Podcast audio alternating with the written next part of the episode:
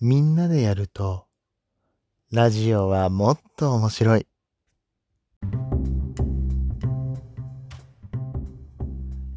おはようございます。今日もコーヒー飲んでますか？コーヒー沼で泥遊び、パーソナリティの翔平です。こんにちは、こんばんはの時間に聞いてくれているあなたも、ちょっと一服していきませんか？今日は11月の29日日曜日でございます。皆さんいかがお過ごしでしょうか？この番組はコーヒーは楽しい、そして時には人生の役に立つというテーマのもとお送りする毎日10分から15分くらいのトークラジオとなっておりまして皆さんの今日のコーヒーがいつもよりちょっとだけ美味しく感じてもらえるような配信をしています。毎週月曜日から土曜日は朝8時頃の配信、日曜日は夜9時ぐらいにゆるっと雑談配信をしていますが、今日この配信は朝お送りしております特別会となっております。夜は夜で更新しますのでお楽しみに。今日はですね、何が特別かと言いますと、ヒマラヤ祭りというお祭りイベントに参加しておりまして、このヒマラヤ祭り、今回で第3回目となりました。総勢ね、えー、何名だ ?40 名以上？だったはずなんですよ。ヒマラヤのパーソナリティが一斉に同じ時間に同じテーマでお話しするという、お祭り企画、テーマが同じなのでね、違うパーソナリティさんが何を話しているのか気になるでしょ？他の配信者も聞いてみようよ、みたいな感じの企画となっておりまして、これですね、テーマが今日まで内緒になっておりましたが、ついにこのテーマを発表することができます。このテーマはですね、選択の判断基準 というテーマで一斉に皆さんでおしゃべりしていきたいと思うわけですけれども、うん、ね、そうね、生きていれば毎日小さなことから大きな決断まで選択の繰り返しなわけですよ。ご飯何食べようかなとか、どの道を通って、えー駅に向かおうかとか、ヒマラヤで何を喋ろうかもそうですし、うん、何を学んで何を伝えようか、うん、うん、うん、硬くない？いや、これ結論むずくないですか？いや、他の人、どうやって話すんだろうな、これ、ちょっと気になりますよね。うん。多分ね、この主催者の周平先生、どもりの周平先生ですね。あとは、ちいさんあたりがプレイリストを作ってくれると思うので、まとめてもらってからね、ちょっと他の配信者さん聞きに行きたいと思うんですが、いや、これはむずいんじゃないかなと思って。いやね、あの皆さん、真面目な配信をしてらっしゃいますし、聞いてる皆さんを元気づけるような、勇気づけるような配信をしていらっしゃいまして、僕はといえば、最近はなんか Voicy とか、スタエフとか、よその人たちとコラボばっかりしてね、いけませんね、これは。うん。いや、あの、あれですよ、ヒマラヤのパーソナリティさんからオファーがないんですよ。ヒマラヤの人たち、あの、コラボしましょうね。あの、僕の番組全然あの、出ていただけるのであればね、DM とかいただいたらね、嬉しいなとか思っちゃってるんですけどね。うん。まあ、あのね、ちょっと、今日のヒマラヤ祭りの人数、実際のところ、全員で何人なのっていうことを何回も聞いてるんですけど、誰も教えてくれないっていうね。これはもうね、完全に僕が Voicy の話ばかりしていたツケが回ってきたのかと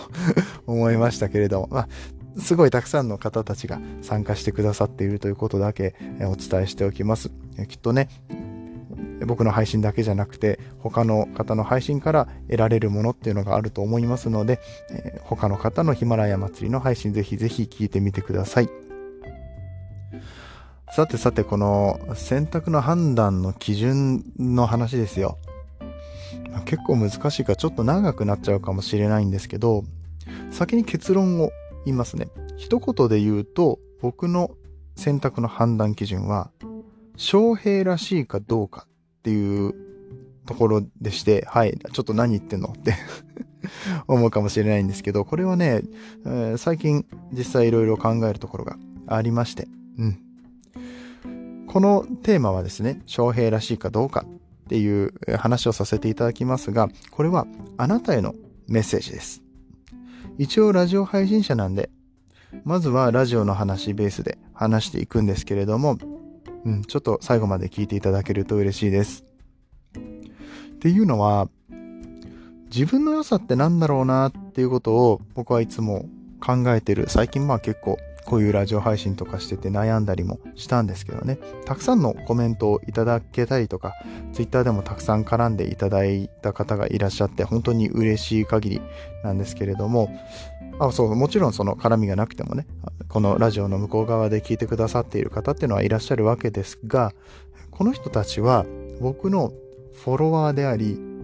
それはある種のファンみたいなもんなんですよ。何かしら僕に良さを感じてくれて絡んでいるっていう風に僕は捉えています。そのファンっていうのは、うん、アイドルとか芸能人とかに対してっていう意味もありますけど、応援したいのかと。あとは仲良くしたいのかと。そういう意味で広く捉えると、うん、ファンっていうのの意味がね、広くなりますし、この番組を楽しんでくれている、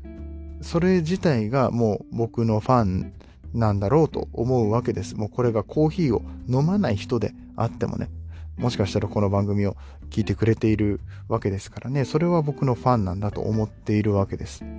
じゃあ、その人たちが何を求めてこの番組を聞いてくれているのかと言いますと、やはり翔平さんという人物、これに惹かれて来てくださっているんじゃないかと、その人が喋ってるこの10分15分の時間を好いてくれているので、聞いてくれてるんじゃないかと思ってるわけです。いや、だってね、そんなに大したコーヒーの情報は正直お話ししてないんですよ。この番組はコーヒーの番組なんですが、コーヒーへのハードルを思いっきり下げてね、あのいろんな人にコーヒーを知っていただきたいっていうようなことをコンセプトにしている番組なので、コーヒーのことがちょっと詳しいとか、それぐらいのレベルの人からしてみたらもうね、あの、うっすうすのアメリカーノみたいなラジオなんですね。あ、あの、今のは、あの、コーヒージョークでして あの、アメリカのってね、ほら、あの、エスプレッソを、その、お湯で割るみたいなドリンクがありまして、うん。皆さん、ここ、笑うところですま、なので、えコーヒーの情報が欲しいというよりは、僕の感性で、僕の声で、届けることが大事なんじゃないかなと。コーヒーの情報を取りに来る人がね、僕、そんな人が僕の、えー、番組を、いや、中にはいるかもしれないですけれども、それよりもやっぱり楽しんで聞いていただきたいと、えー、その楽しさを届けることが大事なんじゃないかと思うわけですよ。その、リスナーを喜ばせるとかね、リスナーが得をする情報とか、うん、例えば、極端な例を出すと、うん、お金を配るとか、別にそのお金配りがいいとも悪いとも言わないんですけど僕のところに来ているお客さんリスナーさんは別に僕にそういうのを求めてるわけじゃないと思うんですね。まあ僕みたいなね何者でもないようなものの配信を聞いてくれているフォロワーさんがこのヒマラヤのラジオだけでも160人近くいらっしゃるわけです。で、このフォロワーさんにこびるのもまた違うわけですよ。例えばなんだ、あるリスナーさんが、このコーヒー美味しいから、あの、翔平さんも絶対美味しいって言うかっていうと思うと、まあそういうわけじゃないですね。この美味しい、ちょっと美味しいコーヒーあったんでこれ飲んでレビューしてください。美味しいですよねって言われても、あの、その人に言われた通りに美味しいって言うか言わないかっていうのは僕が決めるわけですからね。そうじゃなくて、まあ僕が何かをそう、それに対して反応した時に、なるほど、翔平はそういうふうに考えるんだ。ま、確かに、翔平だったらそう言うよね。みたいな感じの、まあ、ある種の腹落ち感とかを与えられるのか。でそれができるのは、僕が全力で翔平を演じないとダメなんですよ。その考えがあったか、さすが翔平みたいな感じで、期待を超えられるのがベストなんですよ。そのためには全力で翔平をやらないといけないと僕は思ってます。でこの演じるっていうのは、その偽物をするっていう意味ではなくて、僕という人間の中でね、ラジオ配信者としての顔をちゃんと表に出して見せるようにすること。他のいらないところはあえて隠すことも大事だと思ってます。まあその、ちらちらと人間性が見えるぐらいはね、いいと思うんですけれども、あくまでみんなが見たい翔平でいられるだろうかっていうところ。これは頭の隅にちゃんと置きながら、この収録をしていかないといけないなといつも思っています。うん。僕自身がね、その翔平を見たいって思わなきゃダメなんです。ラジオ配信者としての翔平が見たい。なんだろう。アーティストのその矢沢永吉さんとかね、あとはサッカーの本田圭佑さんみたいなイメージ。矢沢だったらとか、あとなんか、僕の中のリトルホンダがとか言うじゃないですか。そういう感じで、翔平だったらどうする？自分はまあ別にどっちでもいいんだけど、翔平だったらどうすんの？っていうところを自分に聞いてやること。うん。これが必要になってくると思います。例えばね、めっちゃ疲れてる時の配信で、はあ、おはようございます。とかね。で逆に、え、でもその元気になんなきゃって思って、みんな、おはようみたいな感じで始めることも、まあ、可能なわけです。極端な例ですけど。うん、でそういう配信は何かを狙ってするんだったらありかもしれないんですけれども、やっぱり基本的には一番最初僕が言ったみたいな、おはようございます。で、始まる翔平さんの声をお届けしたいし、リスナーの皆さんも基本的にはそれを求めてるんじゃないかなと考察しております。で、これはですね、仕事とかプライベートでも同じことで、僕という存在自体を買ってくれている会社さんがいて、僕という存在自体を愛してくれる奥さんがいて、僕が僕らしくあることでえ答えることが誠意なんじゃないかと。僕が僕らしくあるためにってね。マッキーだよ。でその期待を超え続けること。これがね、えー、翔平らしいんじゃないかと、そのように思っております。あくまでも僕が思う僕らしさなので、みんながこうじゃなきゃいけないわけじゃないんです。それにあの、みんなが僕のことを好きっていうわけじゃないんです。僕のことが嫌いな方も中にはいらっしゃると思います。それでも、多分、今聞いてくれているあなたが喜んでくれるような翔平の姿をこれからも見せていきたいと思います。はい。ということで、これが今日のヒマラヤ祭りのテーマ、選択の判断基準という共通のね、テーマを通しての僕の宣言であり、僕からあなたへのメッセージです。あなたもあなたらしい選択ができるように、この番組を通して応援していきたいと思っています。まあ大したことはできないんですけど、そういう気持ちだということだけね、受け取っていただけたら幸いです。ね、いや、熱く語りましたね、結構。なんかこう、最初はテーマ硬いなと どうやって喋ろうかなと思ってたんですけど、めちゃめちゃ熱く語ってしまいましたね。うん。